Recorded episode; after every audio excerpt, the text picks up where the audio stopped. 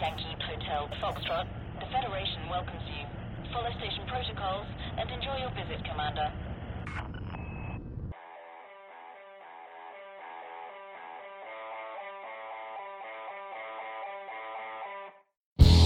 Hello, everybody, and welcome to another episode of the I Think It's a Classic podcast. Again, I am your host, Tanis Gale, and with me is my co-host, John Brummer. John, how you doing? I am doing good. How about you? I am doing really well. Super excited about today's episode because it's another album that I will just say right at the top here. I know we both agree on. But uh, before we get into talking about that album, John, what have you been listening to this week, or have you been to any shows?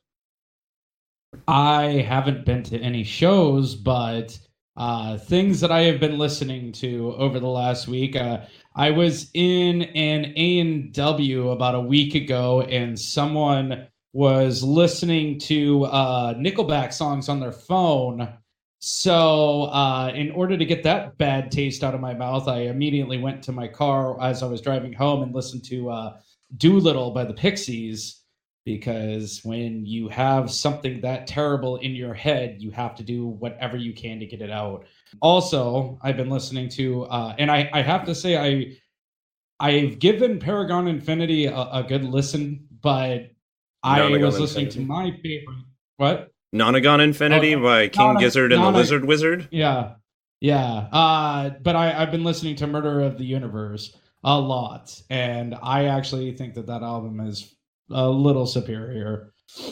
Really, you don't dig how Nonagon just starts and never stops, and you do notice how it like loops back into itself. Like you could just listen to that on a continuous loop forever. Well, yeah, but uh, And it's I, so I, good. I I don't know, that resonated I with me so the- hard. I like the storytelling in Murder of the Universe, which is so off the wall insane. It, it resonated with me a little bit better. It is pretty silly. I just feel like there's too many of the weird spoken word parts. Like, I, I love what they're doing instrumentally on that album a whole lot, but I mean, I get why you like it. You, you, yeah, you, you really like a lot of that. I mean, and I do as well. A lot of that tongue in cheek type of silly stuff. I mean, Yeah. isn't the last song on that album just a robot talking about how he's throwing up until he dies? Yes, pretty much. Yeah. And it, you know, it is it's ridiculous, but it's also so awesome. And the riffage in that album is I mean it, it- the the juxtaposition between fast and slow and loud and soft and and at first when I listened to it, I thought it was a poorly recorded album. And now it's starting to make more sense that it isn't a poorly recorded album. It's a very well per- recorded album. It just sounds a little different. Things are distorted that shouldn't be. And uh, today, while I was listening to it, especially, it really made sense. What have you been listening to? as this podcast release isn't going to match up with the dates that we're recording this uh, the other week with a bunch of our uh, friends from Oak Harbor, um, I went to go see Danzig, and that was amazing. And uh, it was a great lineup. Um, Venom Incorporated uh, had you know opened for Danzig, you know, Yes. right before he played. But uh, before Venom Incorporated played was Power Trip and Mutoid Man opened up the whole show. And I've seen Mutoid Man, that was my third time. And, you know, Steve Brodsky fronted. Um, oh my gosh, I'm drawing the blank on the amazing drummer from Converge and Mutoid Man. Yeah, Ben Koller. of a sudden, I, Ben Koller. Yeah, Ben Koller. Yeah, Ben Koller, you know, those two guys just yeah, two two people that I just have been listening to since my teen years and to have them in a like just this power trio of a band like just go see Mutoid Man everybody. That's all I have to say about that. But um Power Trip is what really surprised me. I've I've heard of Power Trip um as uh now some of you listeners will know I'm a wrestling fan. And uh, Power Trip actually had a song on an NXT pay per view. NXT is the best. It rules. Anyway, um, they had a uh, song on this NXT pay per view, and it was a lot different than the normal kind of pop new metal fare or hip hop fare that they have as songs. Like it was this really cool thrash metal song called uh, "Swing of the Axe: The Executioner's Tax." They played, and I bought their album Nightmare Logic at that show, and and I am like fully in on that band. The album Nightmare Logic is one of the best metal albums I've heard in recent memory. Like, and I mean just straightforward metal, you know, not anything artsy or as much as I love that stuff. Like, there's just straightforward, like balls to the wall thrash, and it's just so fun and so good. And I have just ah, I have I have. They've actually been playing a lot of Power Trip on Liquid Metal. I I haven't been paying attention. I should probably do that. That's pretty cool. Yeah, Power Trip's great. The album Nightmare Logic. Go check it out. I have been listening to that pretty much nonstop the past two weeks. Like every time I get in my car, it just kind of stays in there. I will do that. Um it's funny that uh Danzig has Venom Incorporated on tour with them because they're opening the Misfit show in April that I'm, I'll be attending with our good friend Jody. Oh, you, oh, cool! You're gonna go see Danzig Misfits? Yeah, I told you that. Awesome. That's right. You did tell me yeah. that. I forgot. Yeah, that's awesome. You said you went and saw Danzig, and I was like, oh yeah, well I I uh, bought a ticket to see the Misfits. I already did yeah. that with you once though. So I don't feel like I'm missing out on too much. I'm like, yeah, yeah, we saw the like the second one though. I mean, it wasn't yeah. the first one was in Denver, but it, you know, back to back pretty much. Exactly. Uh, the the other thing I'm excited about with that show is that uh, it's Venom Incorporated, then Fear, and then Misfits. And as you know, I'm a big Fear fan, so that'll be a blast. It's gonna be a good time. Hell yeah! Well, uh, if that's all we've been up to, let's get into today's album. John, you want to let our listeners know what today's album is? Today's album is the well, when it was should we say 2002 since that was when it was officially released or 2001 when it was supposed to be released? Whatever it's the 2001 slash 2002 classic by wilco yankee hotel foxtrot. Yankee hotel foxtrot. And this is an album you introduced me to and uh, why don't you let everybody know i mean my my introduction's pretty simple simple it'll it'll come up um, with one of the songs i'll talk about it but um, yeah john why don't you tell us uh, how you got into this album, how you discovered what has become such uh, an important piece of becoming an adult. Uh, I know I can well, speak actually, for both of us. Like this album is is that. Actually, I was gonna save my story of how I got into this album for one of the songs because it correlates pretty well with the first song that I heard um, off of this album and how I heard it. Oh, okay. Well, but I will say I will say this. Um, was it Radio Cure?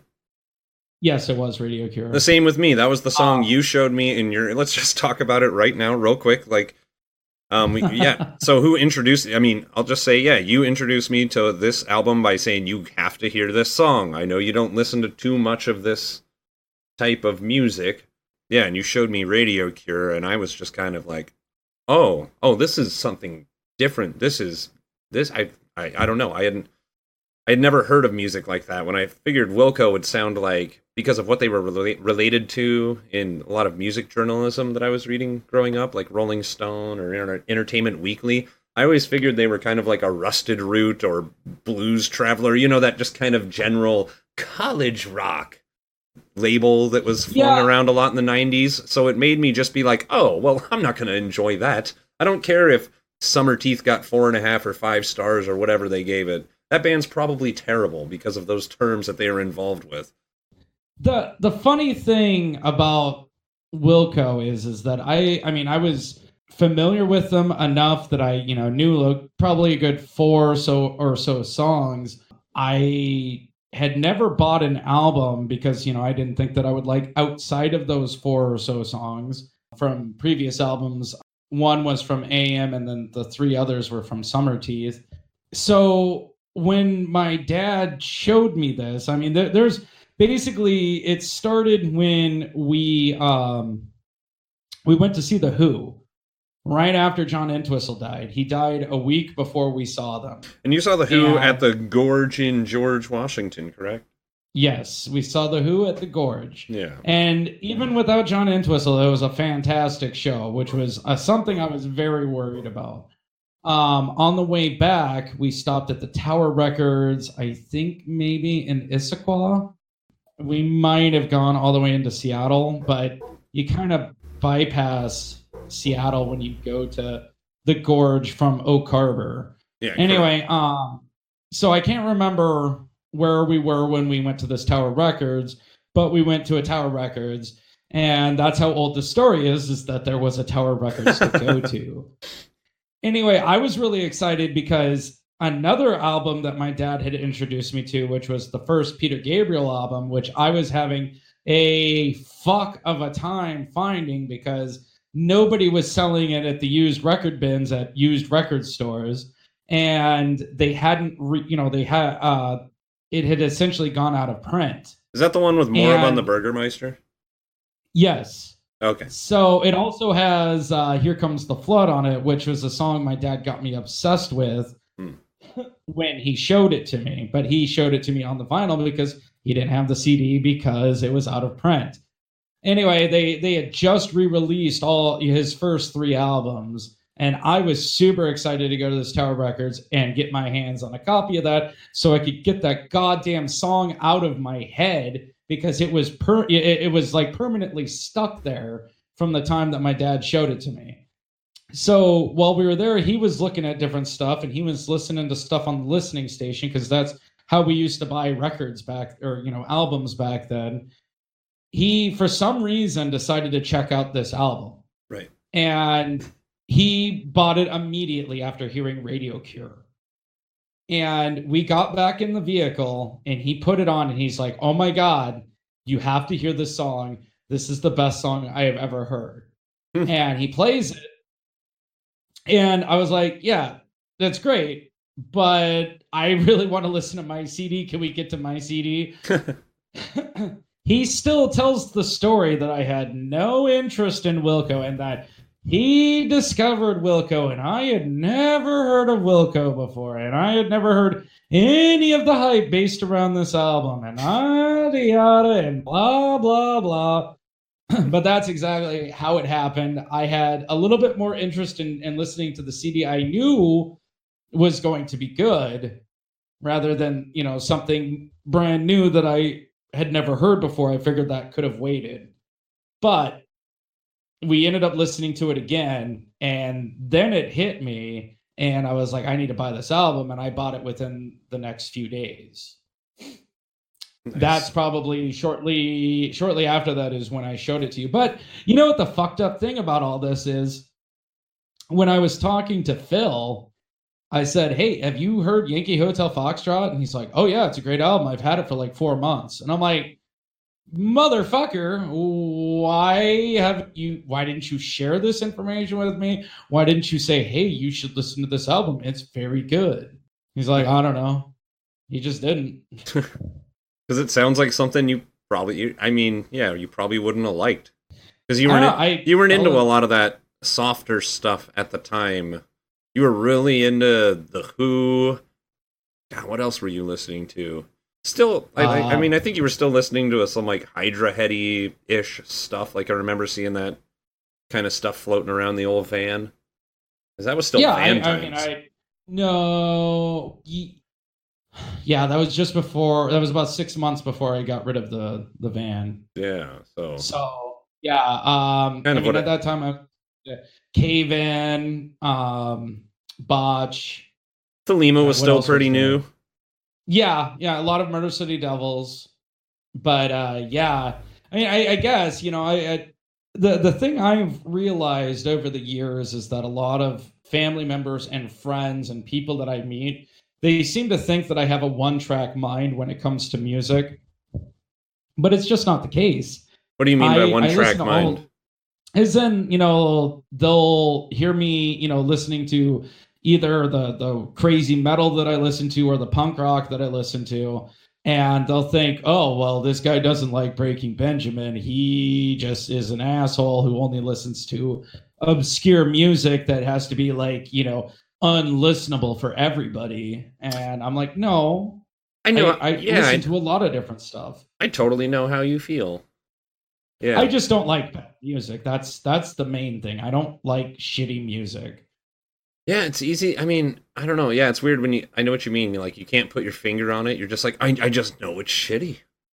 like, and there's plenty of inoffensive stuff that I don't care about. That doesn't mean that I hate it. like, but yeah, we're kind of getting uh ranty here. Let's. Yes. um. Well, all right. So yeah, let's just uh jump right in to Yankee Hotel Foxtrot. We'll start with the first track, of course. Let's hear a little bit of I Am Trying to Break Your Heart. Take it from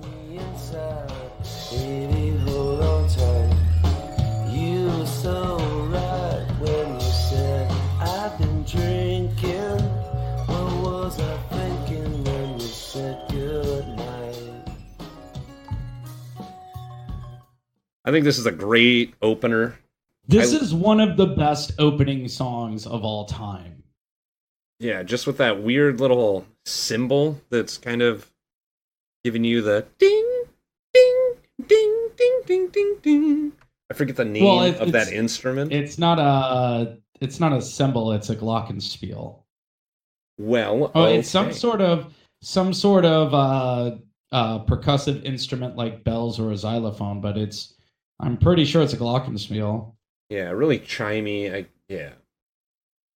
The the thing that is surprising, well, first of all, um, you know, now that I'm looking at the track listing, I am actually surprised. I, I don't think I've ever realized that this song is seven minutes long. yeah, it really just flies by. It flies by. It is a wonderful listen. It is it doesn't drag at any point, and every part of it is so interesting that you uh you don't feel bored by it. Well, and I and I think lyrically everything's really interesting and just obscure enough to where it can kind of only or it can kind of be applied to whatever you want it to be applied to. I mean, you can wrap these lyrics around so many different situations in your life, just like feelings of loss, feelings of not having love. But um, what I like the most about the these lyrics, and it kind of sets up a theme for the rest of the album that I don't think is quite intentional at all. But this album is all these lyrics are just like one liner after one liner after one liner, and I mean that in a complimentary fashion. Yeah, uh, I'll, tell you what. Uh, I, I I think I had mentioned like uh, an album or two ago, um, the hardcore bands of the early aughts that would use almost poetic, nonsensical lyrics to kind of show how deep they were. Yes. Um, and you know, it, it was it it you know seemed smart at the time, but now it kind of seems a little pretentious. There's some I have you know some vibe of that going on, but these always have made more sense to me. I I haven't had to you know I haven't had to sit there and go, oh well, Jeff is trying to show us how smart he is. Even though you know some there there's like a line or two every so often where I'm like, ooh, yeah, he was really uh he was really reaching for that one. Yeah, it's really stream of consciousness almost. Like he was just kind of writing down things in a rhythm and then he almost found a song later that matched these lyrics that he had written before he had any music to put them to. Yeah, I can see that happening. Especially this song, it's almost like a, a creative writing exercise gone completely right lyrically. Yeah. But um, Um, also, what I really like is just this song has three acts. The opening with the really kind of spacey, kind of weird vibraphone sound you're getting, you know, yeah. with uh, and then it kind of comes into those drums. Just that, uh, I don't know. I, I'm, I'm I'm having a hard time. I don't know musical terms, but what what are the drums doing there, John? What would that be called? A fill? Yeah, that I mean that's a it's a it's it's not a standard beat. It really is just kind of a fill that's repeated because it's not your standard. I, I don't think that the song would have worked as a standard four four straightforward beat. No. And I mean, this is a big part of why they ended up firing the drummer from the previous album because Glenn Kotche, uh, he was more um, able to fulfill Jeff Tweedy's vision. Um, I mean, I remember watching in uh, I Am Trying to Break Your Heart, the movie that was the essentially documentary about how this album was made. Jeff was saying that, you know, at first it was going to be a straightforward folk song but they decided, you know, to to screw with it, and it became what it is today, which is great because you know I I think that this would have been really boring and not nearly the uh, musical touchstone that it is today. Yeah, I feel you. I feel you. And especially the absolutely epic outro.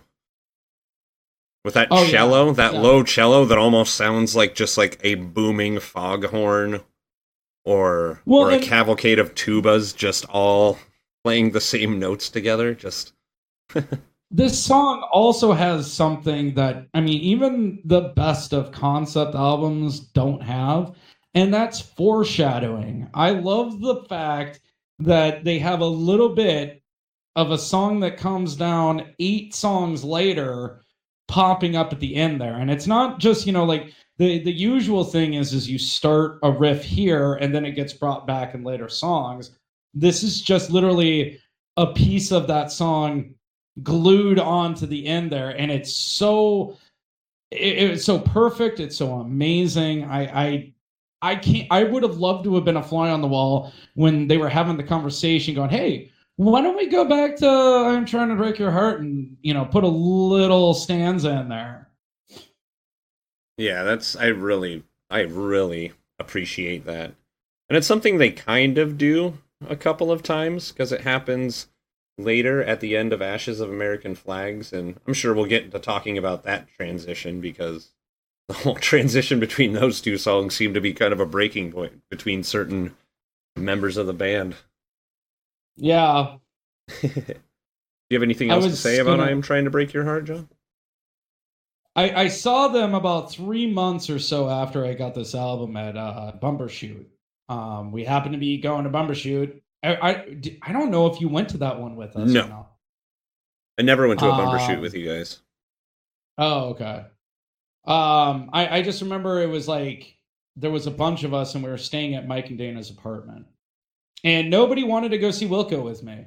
So I left and I got there early and I went and watched Wilco by myself. The thing that was really surprising to me was uh little Glenny boy, while he was doing that that opening fill beat thing that we were just talking about, he's actually playing parts of those parts of the xylophone as he's doing it. He he does his fill and then he has a mallet in hand and he does the do do do. I thought that that was brilliant. And it I mean it really I I just thought that that was so cool that you know he could get that beat in on time and then still have time to do that little xylophone thing. Uh, uh, that's all I wanted to say. Yeah, the guy's amazing, and uh, his unconventional drumming style really benefits the rest of this album, as I'm sure we're going to continue to talk about. Um, yes. So why don't we uh, get in to the next song?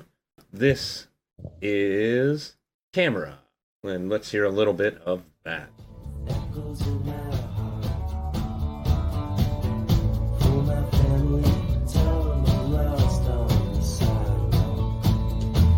You know it's not okay. I snatched a camera. I wanna know why.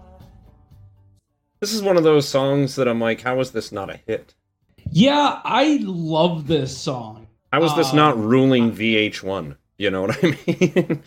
yeah, I, yeah the, the thing that I found odd about this album, for all the hype around it, there was really there was no hits from it.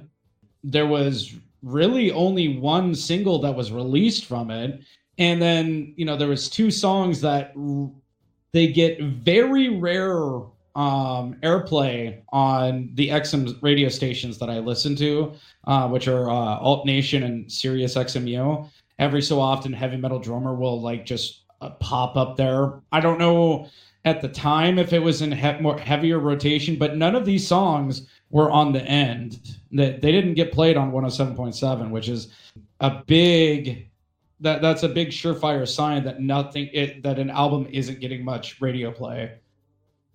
Because Yeah. if the end won't play it, n- there's no one else who's brave enough to do it. Yeah, that was also at the point where the end was really switching. Like Marco Collins had left, and it was really switching over to just all these, you know, just the shitty corporate rock station that it is today. Yeah, but I, well, to be fair, at that time too, they were playing a lot of new metal. Yeah. Um, I don't know. I don't know what they play nowadays. Um, I know when I uh, the last time I was in the Seattle area, which was 2011, um, I listened to it for a little bit, and it seemed to be you know more in uh, in touch with like the way it was in the late 90s, mid 90s when I used to listen to it. Yeah, I, I would still think that someone would be like, "Hey, this album's got a lot of hype around it. We got to play a song or two from it." And it and it's surprising that this one didn't make it on there because they were still playing Death Cab for Cutie and they were still playing um a bunch of other like Yeah, but even Death Cab for Cutie, as, as as as soft as it is, you know, as soft as they are as a band, it's still a lot louder than this. Like, I don't know, it makes sense to me that this wasn't on the end, but you know, I figured adult contemporary radio. Like, how was this not a hit? I don't know. See, like I I I had thought about that too. Where would this fit in? I Whatever plays Counting in that- Crows and and Train, you know, like bands like that. That's as much as I hate Well, to at say it, but if you're gonna say where would they belong on the radio, whatever station's playing that shit, like yeah, but see, here's the it's thing: is cooler than that a good- stuff. But well, a good portion of time, the end was playing Counting Crows and Train.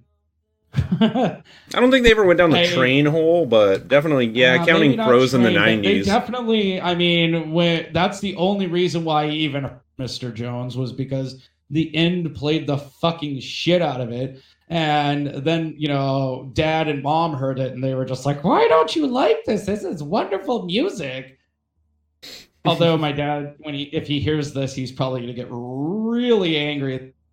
Um, lumped him in with my mom and also uh, did that voice because that's the voice I always do when I'm doing impressions of him, and he loves it. But yeah, I um, thought you were about to say he's gonna get mad at you for ripping on Counting Crows. It's possible, but Adam I mean, we both a agreed when we s- we both agreed when we saw them open for uh, uh, the Who, which was another that was a very odd pairing. Well, it's Um, like that's like the equivalent of like a comedian bringing a really unfunny comedian on the road so he can look super amazing afterwards. Like you got to admit that's probably what they did there. They don't need to bring some young energetic band that's going to kick ass. They want to lull everybody into a sense of feeling like, "All right, this is enough. Let's let's I want to I want to hear Don't Get Fooled again." Yeah, I, I mean, I get it. Um, speaking of that, I right before Riot Fest, um, one of the local casinos sent me a uh, voucher for free tickets to see the Counting Crows when they played at Mystic Lake. When you got the when you got the what to think tickets, were you that. were you like all, mm-hmm, oh yeah, uh huh, I'm going to the show now. No, uh, I canceled my plans to go to Riot Fest, and I went right to the to see the Crown of Crows. No, I I was just like, I don't even think I would have gone, uh, like forty. That's I don't think I would have gone had I not already been planning on going to Riot Fest. I did. I've seen them once, and I don't ever need to see them again. hey man, what if you wanted to take like a really loud nap? I'd just stay home and turn the TV on. um, where we you were mentioning it, talking about the previous song, and it's going to come up a couple more times. I guarantee it. But the the documentary that is just totally a companion piece to this album. If you want to listen to this album and you like this album, you should watch the documentary. I am trying to break your heart by Sam Jones. It's one of the coolest music docs you will see ever. Like it's just super interesting. A guy just went out to kind of film a band recording an album It's just kind of like an informative behind the scenes. Oh, look at them at work. and the band falls apart and gets dropped off their label all during the creation of this album. And it's a remarkable thing that such quality came from such turmoil. But uh, in that movie, there's an alternate version of Camera that I absolutely love. What do you feel? Do you know what I'm talking about? It's really Yeah, loud I've with a seen the distorted guitar and really bombastic. It's just, like the drums are instead of so straightforward, it's just like a boom da da boom da da, and the guitar's super I- distorted. I, I've seen the movie. Um, it's been a long time since I've seen it, so I don't remember exactly what that that version sounded like. Um, it's It only been a long time because of the fact that my copy got stolen. I don't know about six months after I bought the thing. Shitty. So yeah, it was one of it was during the two weeks of hell where our apartment kept getting broken into. Oh, yeah. That was fun. Yeah, lots of fun. Still- Anyway, I still remember uh, coming home and you guys being like, "Where the fuck is the PS2? What the fuck?" And I'm just like, "I have no clue." I, I was like, "I haven't been here, guys." oh, and then bad. I remember it was a couple of weeks later. don't say names because we know who did it. Yeah, well, of course. I, I'm sure he's dead by now. I mean, Uh, someone only- with that kind of One can only hope. That guy tortured me in middle school, then he went on to do that to us. I truly hope that, yeah, he's gone. Yeah. Um I I remember coming home with Zach one night after we had been drinking a lot.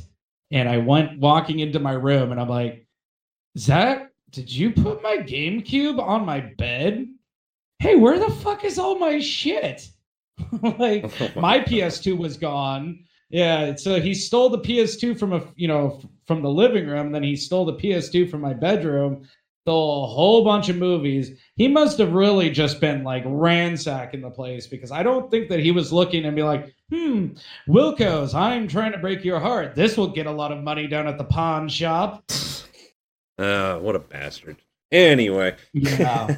anyway, let's move on to Radio Cure. let's move on to Radio Cure. Speaking of words that begin with, or phrases that begin with radio, uh, this is yet another album that we're doing that is kind of being compared to o- America's answer to OK Computer. And it wasn't more, I just realized while talking about Kamera that I Am Trying to Break Your Heart pretty much um, ends exactly like Karma Police with a really loud, high pitched noise that you want to turn off right before it ends. it's like you reach to go switch it and then it's done. You're like, ah, I almost made it. I forgot about the comparisons. I mean, I'm sure I even was like, dude, you gotta check this out. It's like an American OK computer. And even though, you know, like a few episodes ago when I said uh, that I didn't think Grandaddy Sophtware Slump, I know I said that at some point back in those days. Like, Oh, yeah, probably. because it was the buzzwords that were being thrown around, and some of it held true. Buzzwords aren't all again, bad, man. It's just shorthand to kind of give somebody a really decent idea of how something is. I yeah, I get it. But anyway, let's let's move on to Radio Cure. Right? About now.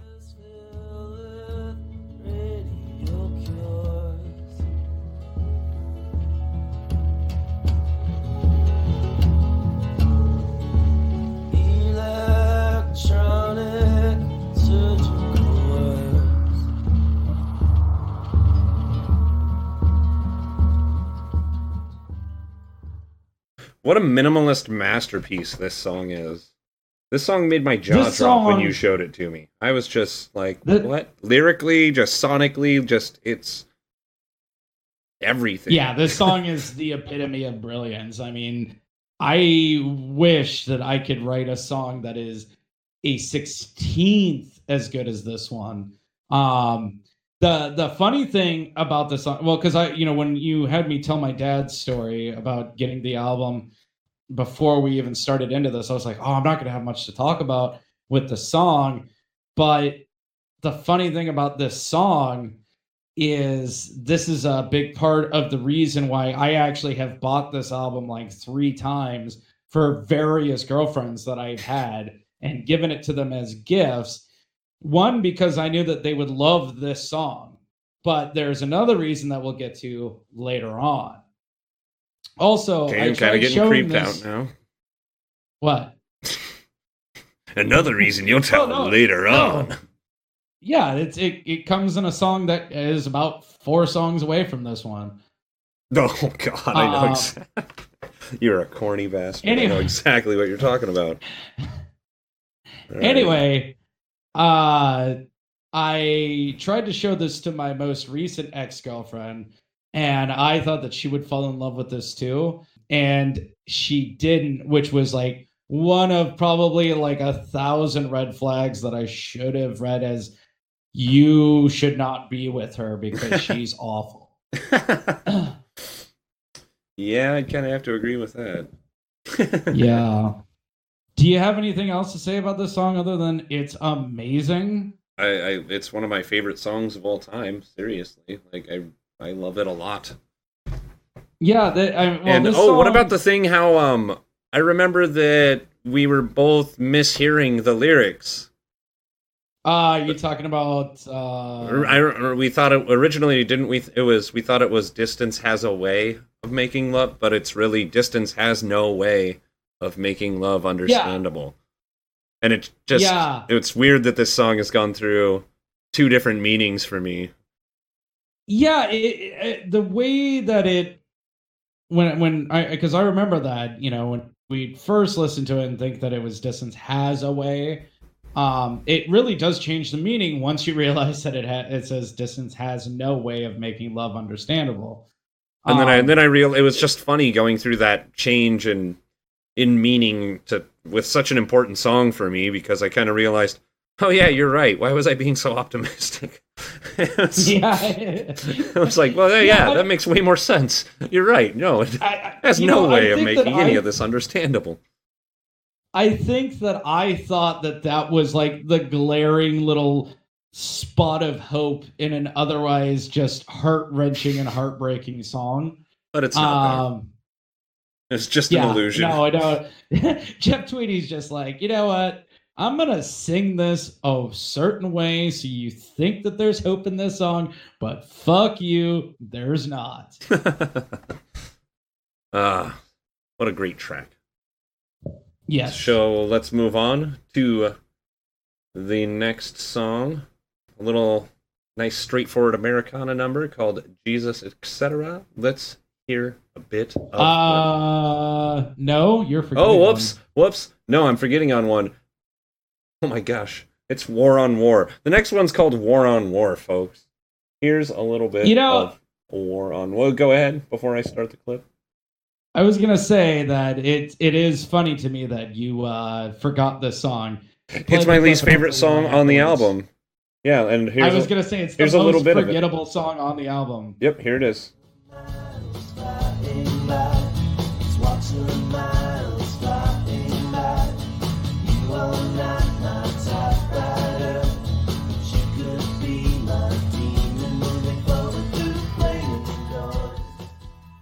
Now lyrically, it's not so straightforward. Like it has some some cool imagery in there, but you're right. It is definitely the most forgettable song on the album. And honestly, on most playthroughs, I do skip this one. I just want to keep. Yeah. I just want to get going with the rest of the album. And it's I don't Uh, not like it. It's just in an album of gold medals. It's a silver. It's the only silver I should- medal on this album. You know what I mean? I should send you a picture of the notes I have on this song. I wrote least favorite song on album. I like it. like, yeah. like I mean, I was just I, I didn't have much to say about it, but I was just like, I mean, it is my least favorite song on the album. But I mean, I don't hate it either. Uh, I do think it's weird that this was the only single that was released. This was the Um, single. Yeah, this was the official single from the album. Um, I thought it would have been what Kettle I've Black read- because that's the song that comes up on uh, Pandora at our work more often than any other ones that happen to. Yeah, I don't know. Um, I don't know why it's. I mean, that's what was listed on Wikipedia. Huh. Bad choice, guys. Um, yeah. God, there was something else I was gonna say about it, and I can't remember what that was. Well, this album was recorded I- before 9 11, and maybe it was one of those weird decisions like, yeah, it'll be like the most sellable one because most peop most of our fans aren't down with the Iraq war or whatever's starting to happen, you know. I Because was it released as a I single through guess. Nonesuch? I'm I'm guessing because it never was released through Warner Brothers at all. no, uh, uh, I mean it was released out. It was May twenty first. It I, I I I don't know. I mean it doesn't make any sense to me. But the one thing I was gonna say about this is this song doesn't sound like it belongs on this album. I think they probably tacked it on there for time. You know, worried about time constraints or you know making it the length of an album. Mhm. Um, it sounds like the B side that you leave for the movie soundtrack after the album's released. You know what I mean? Like after you release the album and it's a big hit, and then you know some movie comes up to you. You know, movie. I bet this song kicks like, ass live. It is okay. I mean, have you have you ever seen them? No. Oh, you haven't. Nope. Ah. Um, I mean, it's it's fine. I know I've seen them play it live. I've seen them four times. Well, I, I Um, really, I do really like the um, the kind of vibraphone that kind of plays in the background. I think that's a nice touch to the song. But when the guitar is doing that really cool effect during the beginning and the end of the song, that wow, wow, wow, wow. Yeah, I mean, there's things to like about it, but the fact, I mean, I, I, I- think this was Jeff Tweedy kind of saying, "Hey guys, I wrote all the other for the album, and this is what I have." left." And Yeah. it- I mean, there's a lot. There's too much repeating for for Jeff Tweedy. And it could be one of Yeah, those songs that they just might think we like playing this. Like we like this song as a band. It's going on here, even though it's not a perfect fit to everything else that's going on. You know, I honestly, I I think this is this is probably uh the same kind of thing, like how another brick in the wall part two is for me. You know, where most people are like, "Yeah, I love Pink Floyd," and then the brick in the wall part two is a great song. It's my favorite. Well, it's the only song I've actually heard, so uh, never mind. They're not really my favorite band. Uh, this kind of feels like this. That's how this song is for a lot of people, where they could be like, "Hey, yeah, you know, I heard that Wilco song, War on War. That's the only one that I've heard. It's it's okay. It's pretty good." Huh. But to us, we're kind of like, "Yeah, this is forgettable. I I don't care about it." Yeah. So with that being said, why don't we uh, move on to the next song, which is almost equally as straightforward, but I find it much better. This is Jesus, etc. Let's hear a little bit of that. You can come by anytime you want. I'll be around. You write about the stars.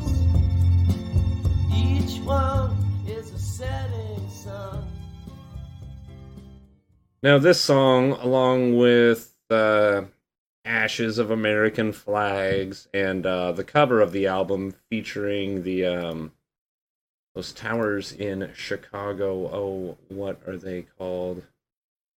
The the, Did we the two towers by over those towers?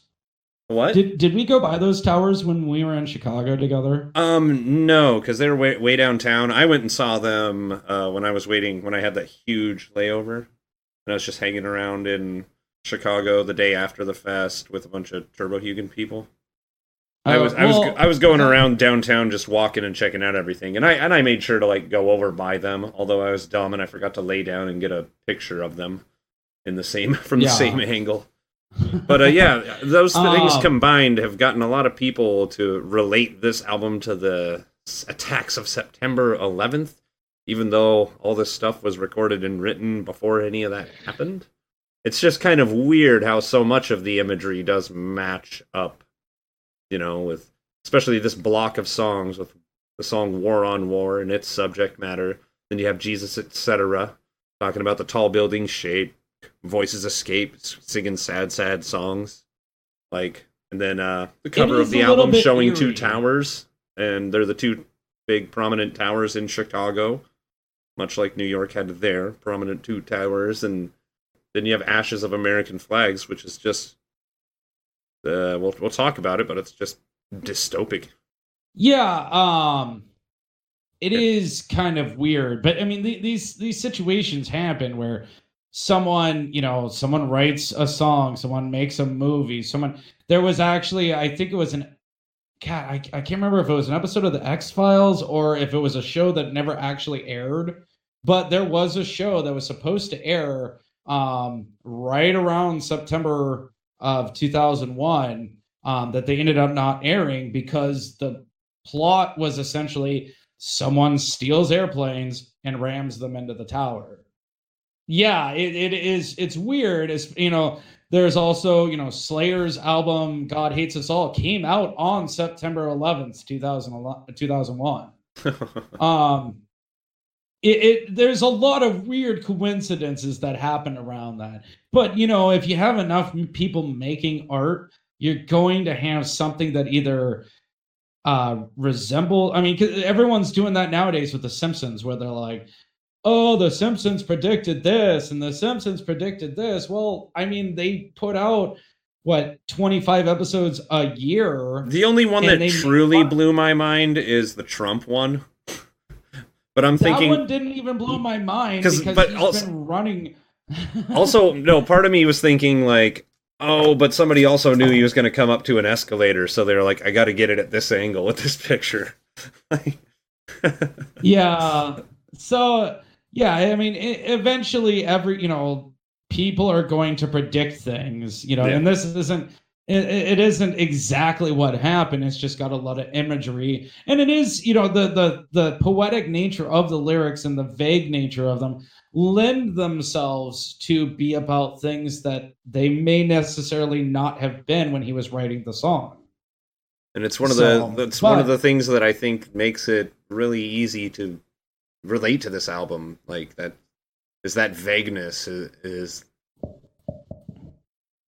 i don't know exactly Yeah, what you're saying sorry i kind of lost my train of thought there reading something my It's apologies okay. it was for the show though so other than that, it's one of my favorite songs um, of all time. I mean, I love this song. It's a beautiful song, and I think that the you know the chill vibe really suits everything well. Um, it is a nice there. There's you were talking about sections of like I am trying to break your heart. yes. And this album kind of has sections. The first three, and then you know the last one and these next two, or this one and the next one. It, it all kind of has sections, um, and they're they work perfectly with each other. Although, like I said, I could have done without War on War, but this is kind of the more somber section of everything. Anything else to say about it? Uh, no, not really. I would like to. Uh, well, yeah. Um, no, yeah. Let's move on to the next song and hear a little bit. No, of, yeah. Uh, no, yeah. One of my favorite songs on this album. This is "Ashes of American Flag." Without a key. If I break my tongue.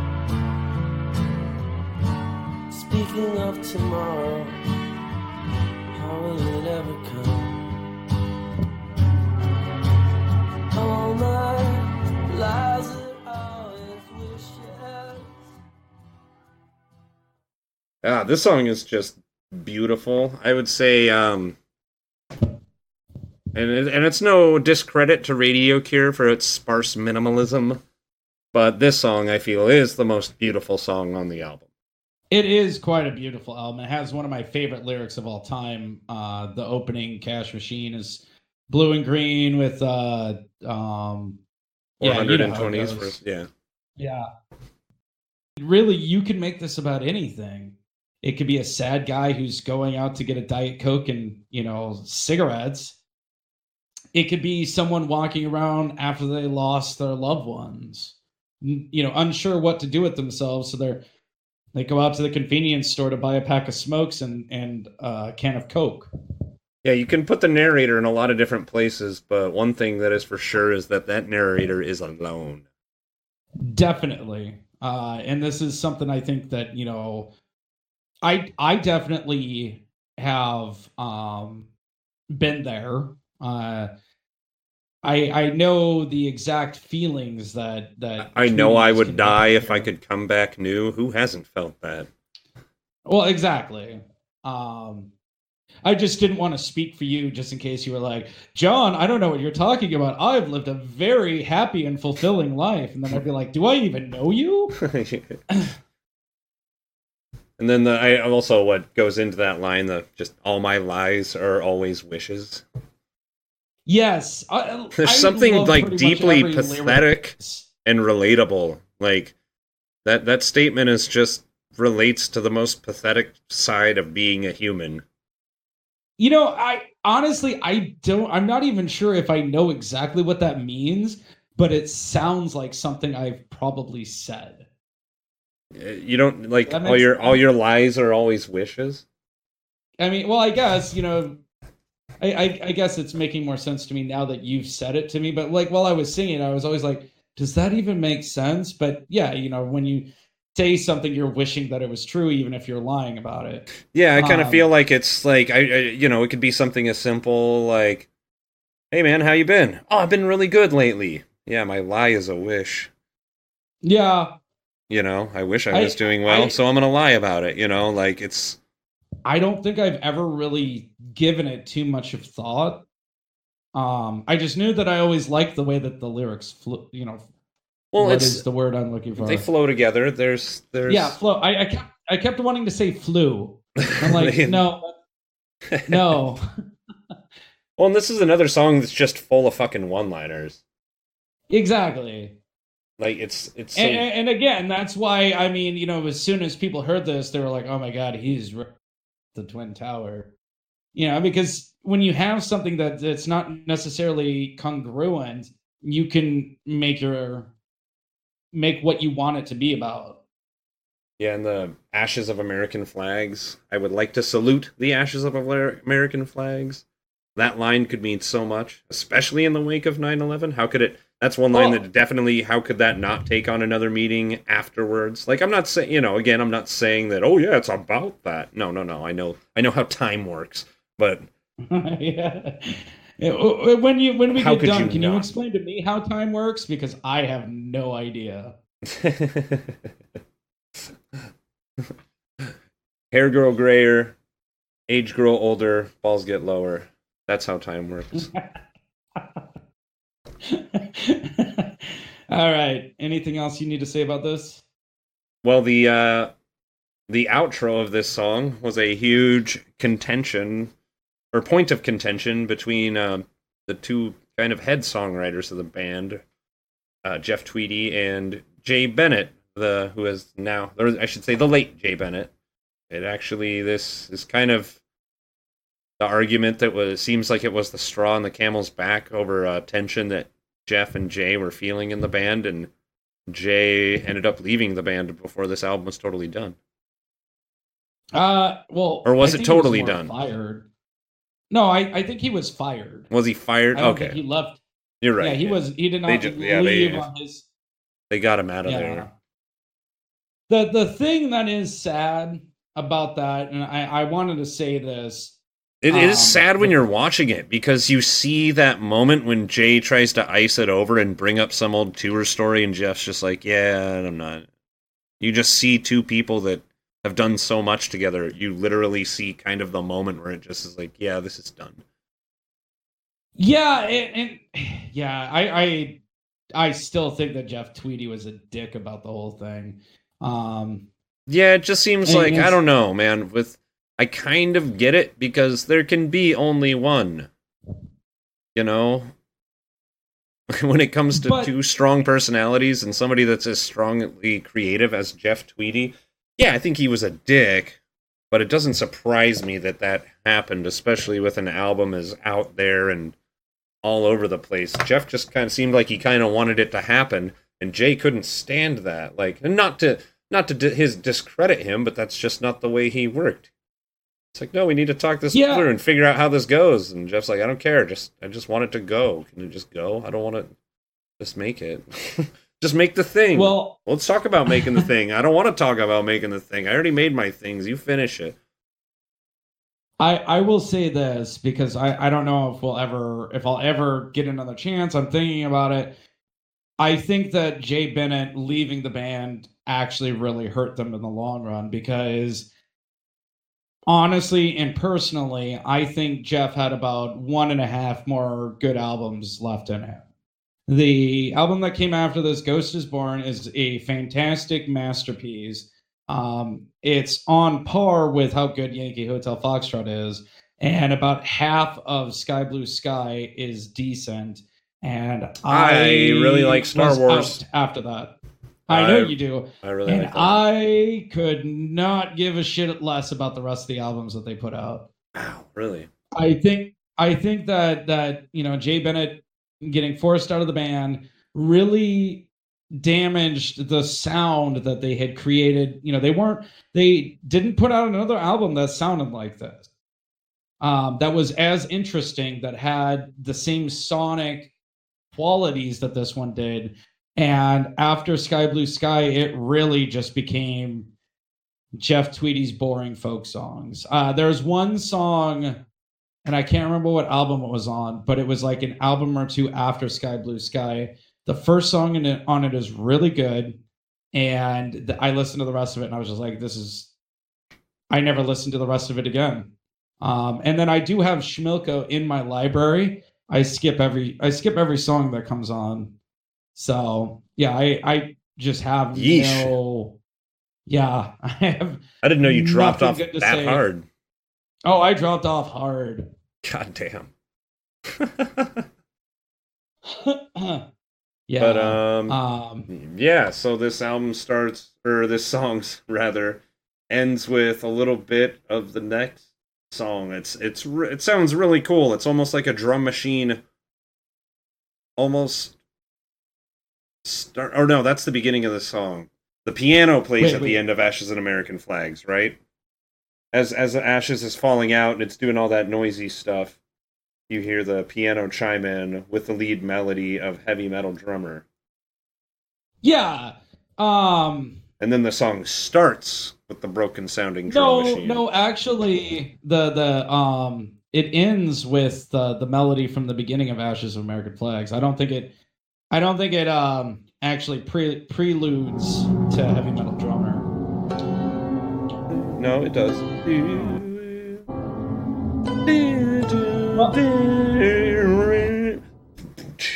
Oh. Yeah.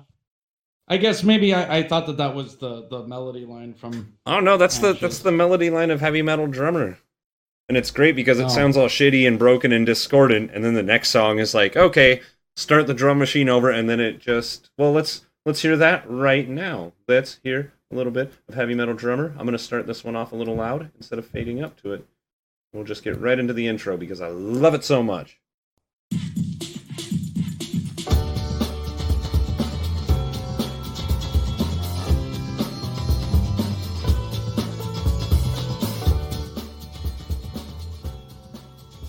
John, tell me uh, how much you love this song and how much you think it's about you. I love this song. I don't think it's about me, but people I know have told me that it that reminds me. It definitely reminds of me. Um, but this was also the reason why I would buy this album for, uh, you know, certain girlfriends because there was a song on there about a drummer and how this girl fell in love with him.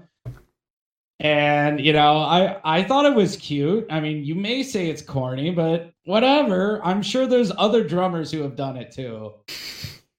Eh, I mean, it's a it's a great song, and it's the one point of I don't know. Well, you, you know, I was gonna say it's the one positive point on this album, but it's these next, it's this song and the next two that are the the ray of hope on this album. I feel like yes. Yeah. but this I song mean, really it- starts this- it off. It's almost just like a novelty song. Like it's it's Yeah, it sounds uh, like like if if if fucking Zebrahead or something or or Bowling for Soup would have wrote this song, I I would hate it. It could have been the same song, and I'd just been what is this? Yeah. it- I meant lyrically, I guess.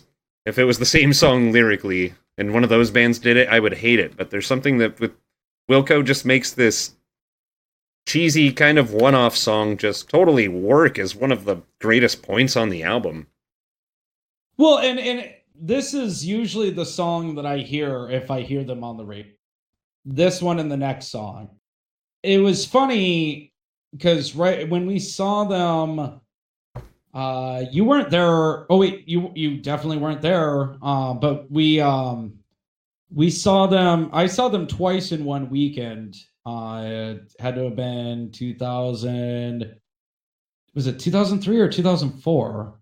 Um, should have looked that one up, but uh it was I, I thought it was after Ghost is Born was released, but they went on tour with REM. And maybe it might have been 2004. And when they went on tour with REM, they played in Canada, so I saw them there, and I saw them in Seattle at Bumbershoot. I remember Jen Turner was there with um, Tony, the one who played in The Lonely Forest Okay. and me and me and Jen Turner had uh I I, I had uh, a weird history with her and uh I remember running into her at the show. She was talking about she did not take this band seriously. She said, "I love his cheesy love songs." And I'm like, this is off of one of the greatest albums of all time. I mean, it had only been out for like a year or two at this point. I was like, how how- how can you sit there and say, oh, they're cheesy love song? I don't know. I mean, some people, I guess, people are uh, allowed to have their opinions, but Heavy Metal Drummer is kind of a cheesy song. I mean, like I said, it has that novelty quality to it. It, it does, it does, and it is a cheesy song, and it. I think it was definitely meant to be like the sugary sweet moment in an album uh, that heretofore had been pretty dark and depressing. Yeah. And I mean, and the Um, album needed it. It's I I think it's completely necessary to the flow of the album to have this. Well, and, and it's also brilliant in how they did it when they, you know, transitioned from um, Ashes of American Flags. But I wouldn't just be like, oh, you know, that's all Wilco is, is cheesy love songs. no, I, I it's still stuck in my head, you know, hearing her say that. And I was like, that you you were taking one song and blanketing the whole band with it, you know. yeah, that's It, it, it was just weird to me. yeah. No, I feel you. I I can see how that frustrated you a lot, knowing you. Especially, like I said, since that was a song that, you know, girls that liked me would love because they love heavy metal. Oh, you're such a cornball. I love it. But uh, anyway, speaking of um, me being a man and uh, loving ya, let's listen to the, a bit of the next song. Uh, another one of my favorites. This is "I'm the Man That Loves You," and uh, let's hear a little bit of that.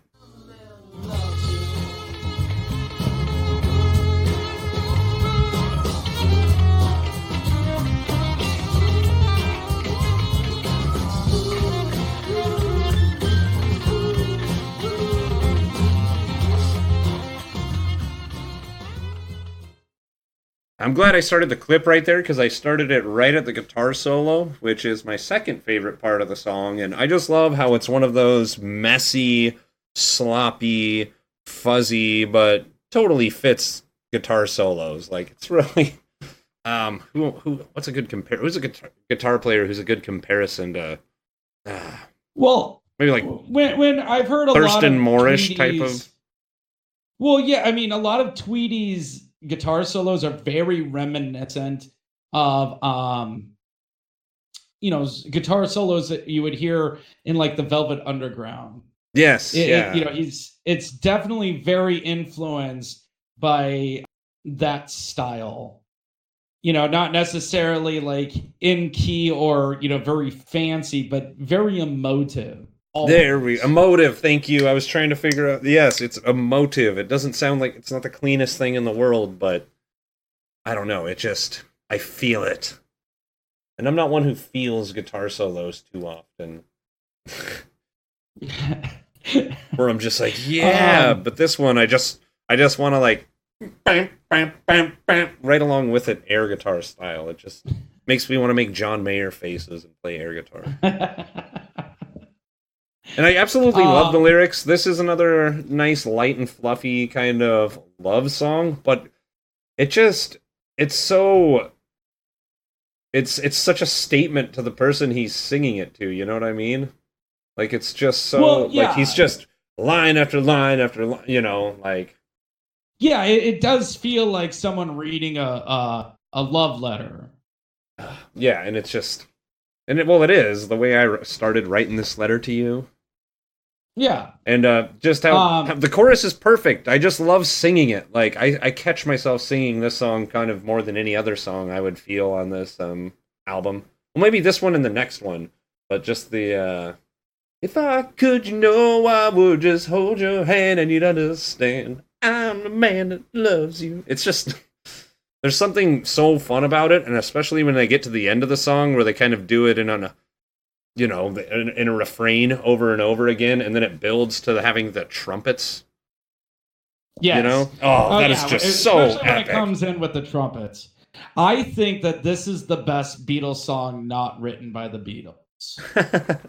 there, yeah, it does have kind of that bouncy Beatles vibe to it, doesn't it? That's what I was trying to say it, with the lyrics. it pretty much only has the bouncy Beatles vibe. There, there's uh, yeah, that. I mean, he, he could have just been like, Ah, I am the walrus. A cuckoo, cuckoo, I'm in Wilco. This is not a Beatles song. Drums. Uh, I got blisters on my fingers. I wrote a song about an octopus. Oh, look, there's a hole in me pocket. That's the best line in Yellow Submarine. so fucking fun. Uh, Wait, that was in Yellow Submarine? yeah, there's a part where they like go to the place with all the holes, and then Ringo picks one up, and he's like, "Oh, look, I've got a hole in me pocket," and he puts it in his pocket. I always, I, I guess I thought that that was a line from The Simpsons. it probably It is. sounds like What isn't? it. it sounds like it would be in The Simpsons. It sounds like that. That would you know because they had a lot of Beatles references in there. Um. Anyway, uh, great song. Yeah. Love it. not too much to say about it. It's just really good and it's fun to sing along with. And I, you know, I, I swear to God, if I had more friends that were like super into this album, I'd probably own a, an acoustic guitar with the express purpose of having sing-alongs with this at parties. And I hate Yeah. that shit. I hate that. Whenever somebody brings out a guitar at a party, I just want to go full Belushi Animal House on them. It's like, what are you doing? Yeah. Stop. I have to say too that I'm surprised that this hasn't been in more weddings. Like, I, I think that if I ever get married, um, you know, after all the hoops I have to go through to, you know, actually get married, this would be like the song. Yeah, like finding somebody that likes you. Yeah, exactly. Like finding someone who likes me. that would be the biggest tube of them all. Uh, ironically, or not ironically, strangely, it is the it's the worst of them. It's the hardest. Uh, anyway, on to the next song. Next song. This one's an amazing one as well. This block of twos, or the, you know, I we were talking about heavy metal drummer. I'm the man that loves you, and this song, Pot Kettle Black, is being kind of like the three most positive songs on the album, and they kind of fit in their own little block, as do the other songs on this album. Yes. But I will say, I'm the man that loves you to Pot Kettle Black to Poor Places. That's my favorite part of this album.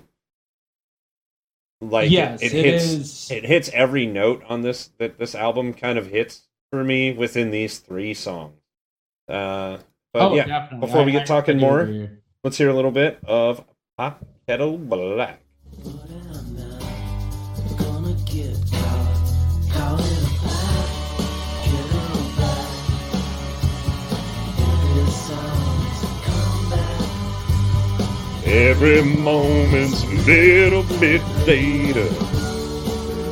Well, the the thing I can't help but sing along to that part. I'm sorry, everybody out there. I just this this song, yeah, this whole album, but this song. I I keep on saying this about these songs, but man, this song is just so good in every part. Like it has such weird percussion in the, it. the- like, this so- goes so to further my point from earlier about how War on War could have they could have done without War on War because they already had a, a better War on that's Pot Kettle Black. It does seem to follow the same kind of musical notes but it does it so much better. And the lyrics are so much better on Pot Kettle Black, and it's so much more emotional. Yeah, there's something that just I I I just absolutely love this song. I mean, every it, it moment's every like- moment's a little bit later. There's more like just super prolific one-liners on this album. There's another one. Yeah. Well, it's almost. I like I almost imagine them sitting in the studio. Hey, uh, we already did this song. It's called War on War, but then Jeff Tweedy's like, we're gonna do it better. And then it became Pot Kettle Black. And uh, I don't know. I, I really wish that they wouldn't have put War on War here. well, I'm glad that we Uh, agree with the weak point of the album. I was kind of Yeah. I was kind of afraid you were going to be like, "What?" when I said that I really didn't like that song. And then Well, when, you know, when you when you started saying, "Well, it's kind of funny that you skipped it," and I was like, "Oh, he feels the same way I do. I just know it." it, at some point we need to stop agreeing so much because otherwise people are going to get bored and they're going to be like throw something at each other talk some shit Uh-huh. call the other one ugly Oh, that's happening soon. No, no, the next, my next, not this next one we're gonna do because that's your pick. My next pick, it's gonna be an uphill climb for me, but I'm ready for it. But sounds um, good to me Pot Kettle Black. Um, this should have been the single on the album. I don't know. This Yeah. song, like it, it has that catchy chorus with the repeatable line. Every moment's a little bit later. I don't know. It's just, it's uh, you know, I- it's just constantly a damn shame how this album and its lyrics aren't like household things. I feel. Like every time I have to show somebody this album and they've never heard it, I'm like just kind of I'm happy that I'm showing it to them, but I'm kind of disappointed. Like, how do so few people know how good this is that I come across that I seem to have like common musical interests with? You know? well and the the thing about this album is, is that it's their best selling album but still i don't think it actually broke gold i think it sits at about 480000 They're like the biggest band that isn't that big of a band. Exactly. I mean, when I mention Wilco, people know who I'm talking about, but they, they can't, they're not just like sitting there going, oh, yeah, and Yankee Hotel Foxtrot is amazing. They're just like, yeah, I heard some hipster say that word one time. And I'm like, "W- w- weird. This is like a, that's a weird sentence, you know? yeah. But uh, do you have anything else to say about Pot Kettle Black? I do not. Let's go on to the uh, the surrogate last song on the album. Let's hear a little bit of the epic Poor Places. Here's a piece of that.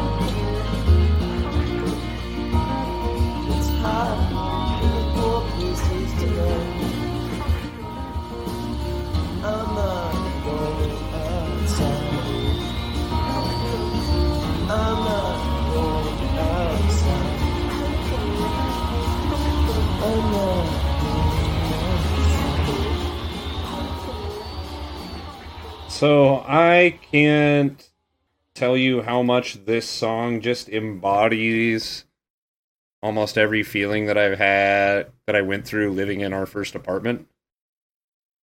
Because it was a fucking, Yeah, it was a poor place. definitely was. It was something Uh, else. Like if if if Oak Harbor had a project, we lived in it. Like it was very true. it was no good. The thing about this song, I don't I, I don't know why I didn't think about this until now. Um, I should have brought it up earlier when I was talking about, you know, how I got into this album. But my dad played me Radio Cure and then he played me Poor Places. And Poor Places, I think, was actually what really sealed the deal of me buying the album. This is not only my favorite song on the album, but it's my favorite song of all time, or favorite Wilco song of all time. No matter how many times I listen to this, I still get the chills when he go, you know, when he says uh the first time when it's hot in the poor places tonight, I'm not going outside. Mhm. And then the little guitar riff that happens afterwards. Yeah, with the how, with the, the little uh, what is that like a vibraphone kind of keyboard going along with it. uh, it's, it's more like just like a, I think that's just a guitar actually. No, it's both Oh, for sure.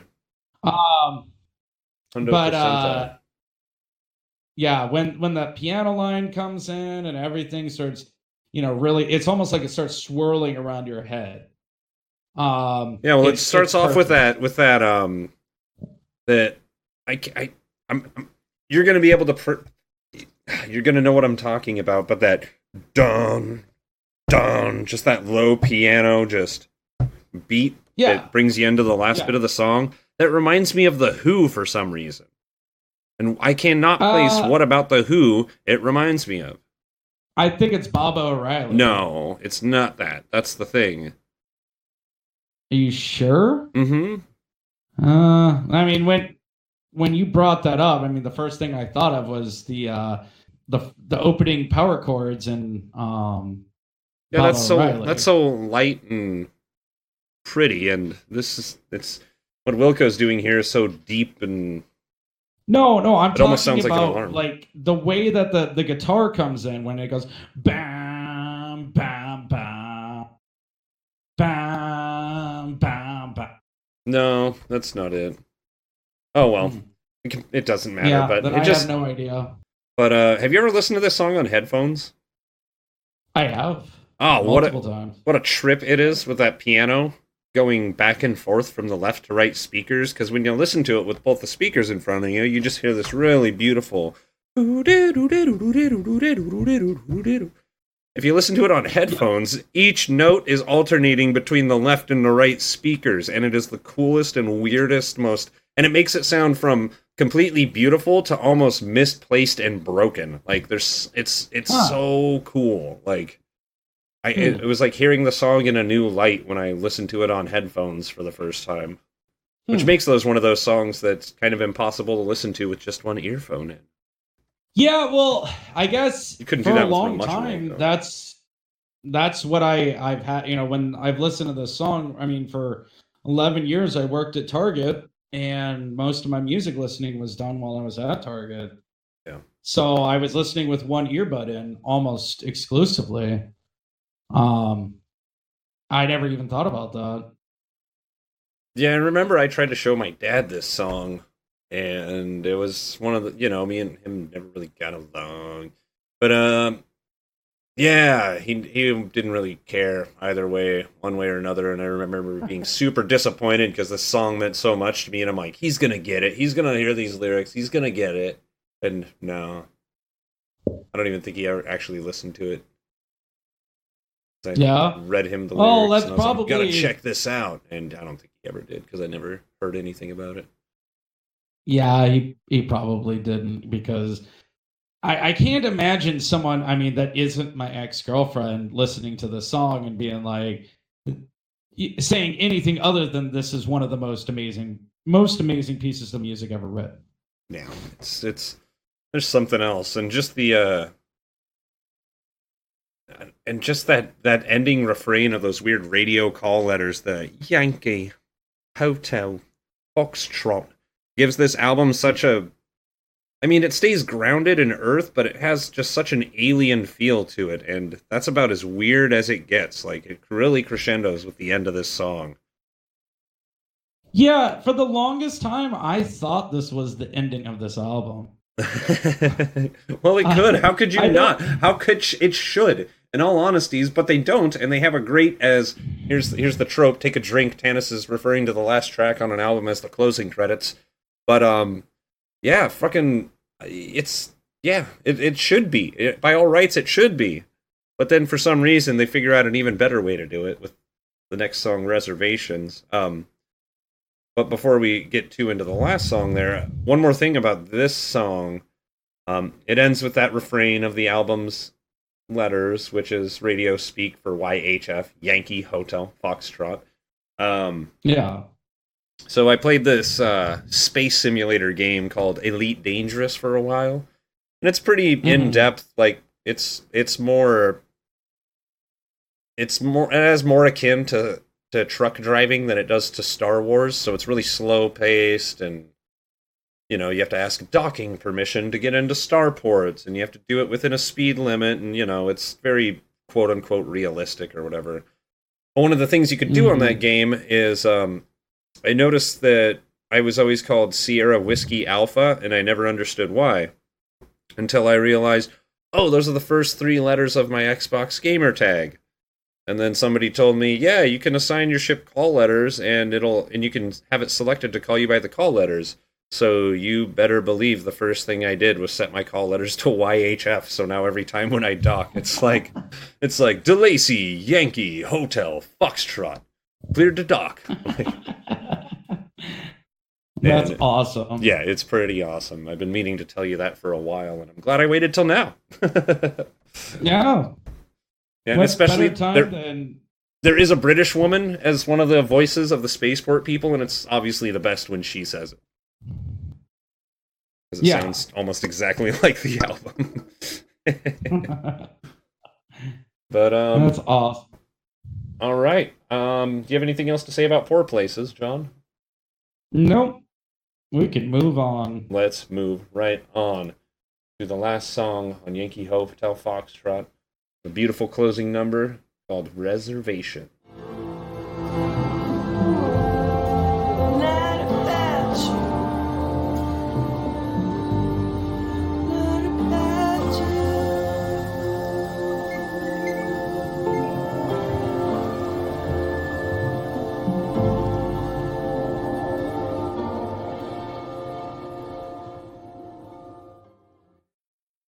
And this is uh this is a great song. It's the longest song on the album.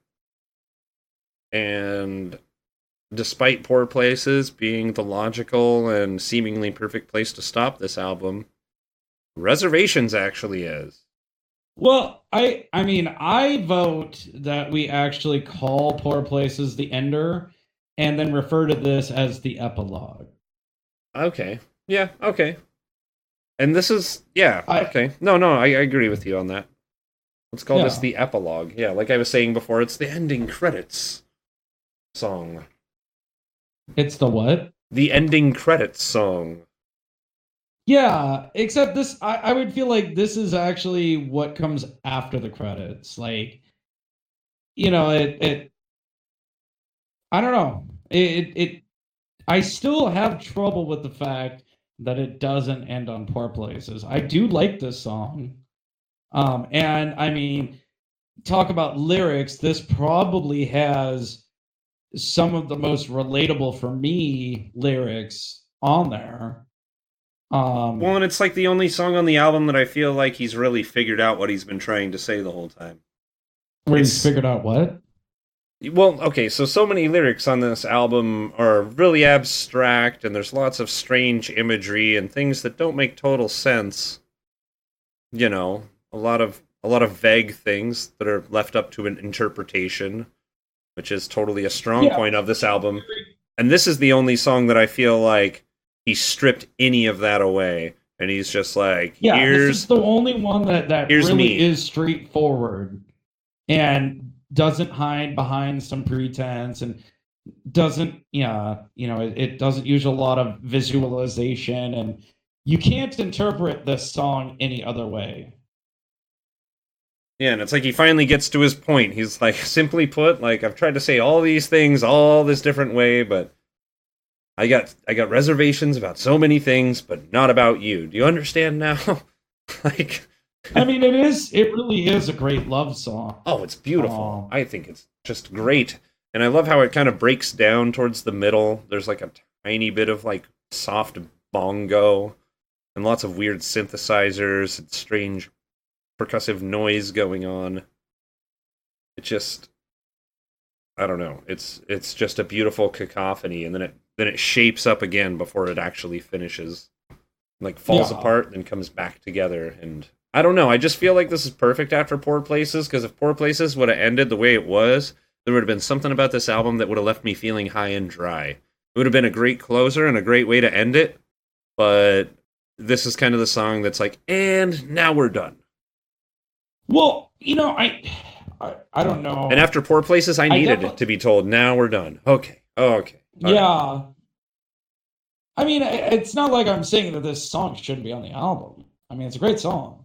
Yes. Uh, it's not like War on War where but it, you know, I could have left War on War off the album and been happy. If I'd never heard it before, there I don't think there would have been anything that I missed. I feel you. But you know, maybe I don't know. I, I almost feel like but it doesn't the way I've looked at it, it doesn't work to flip poor places and, and reservations either. no.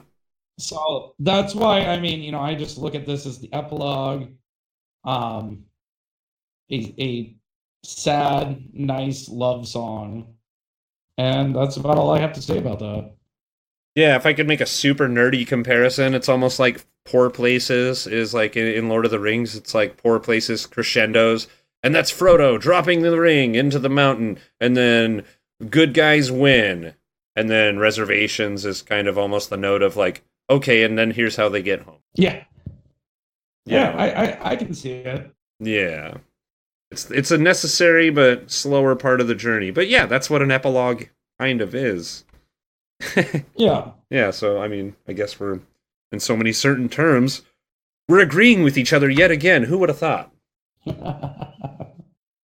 So that do you have anything else to say about reservations or the album Yankee Hotel Foxtrot by Wilco? I I think I've said everything that I have to say about it. Amazing album, been a huge part of my life for a very long time. Yeah, Yeah, I couldn't agree more. If you haven't heard this album, you- you owe it to yourself to go listen to it. yeah, that's pretty much what I was gonna say. Oh, and then if you want a real treat, um, I also suggest picking up the Wilco double live album "Kicking Television" because the the s- the, uh, Yankee Hotel Foxtrot versions or uh, the live versions of the Yankee Hotel Foxtrot songs that are on that double live album are simply amazing, and it'll give you a great look into you know a little more of Wilco's catalog without going past "A Ghost Is Born." So it's yeah, it's all Yeah, Ghost is Born and. Before material. It's one of my favorite live albums of all time. So make sure you check that out. Too. Oh, it's a great live album. Oh, it's- So But um, all right, John. Well, that brings us to a close with talking about Wilco's Yankee Hotel Foxtrot. We finally got it in the bag. Thank God Mhm. we did it. The curse is lifted. Um, so John, um, yeah, this this isn't coming as a surprise to me because we did talk about it before the podcast. But why don't you let the listeners know what you chose uh, as the next album we will be talking about? I chose to talk about the 2011 masterpiece from the Black Lips, Arabian Mountain. Yes, I am so excited to talk about that album. The ins It and outs, is- the ups and the downs. It's a fantastic album. It's fun all around, and I can't wait to talk about it with you either. Hells yes. So you heard it, listeners. There's your next assignment. Go listen to Black Lips, Arabia Mountain. Come back to our next episode, and we'll talk to you about it. And well, I think that is it for us. So uh, signing off. Uh, I'm Tanis Gale, and you are. I am John Brummer. and we will we will see you all later. All right, goodbye. Goodbye.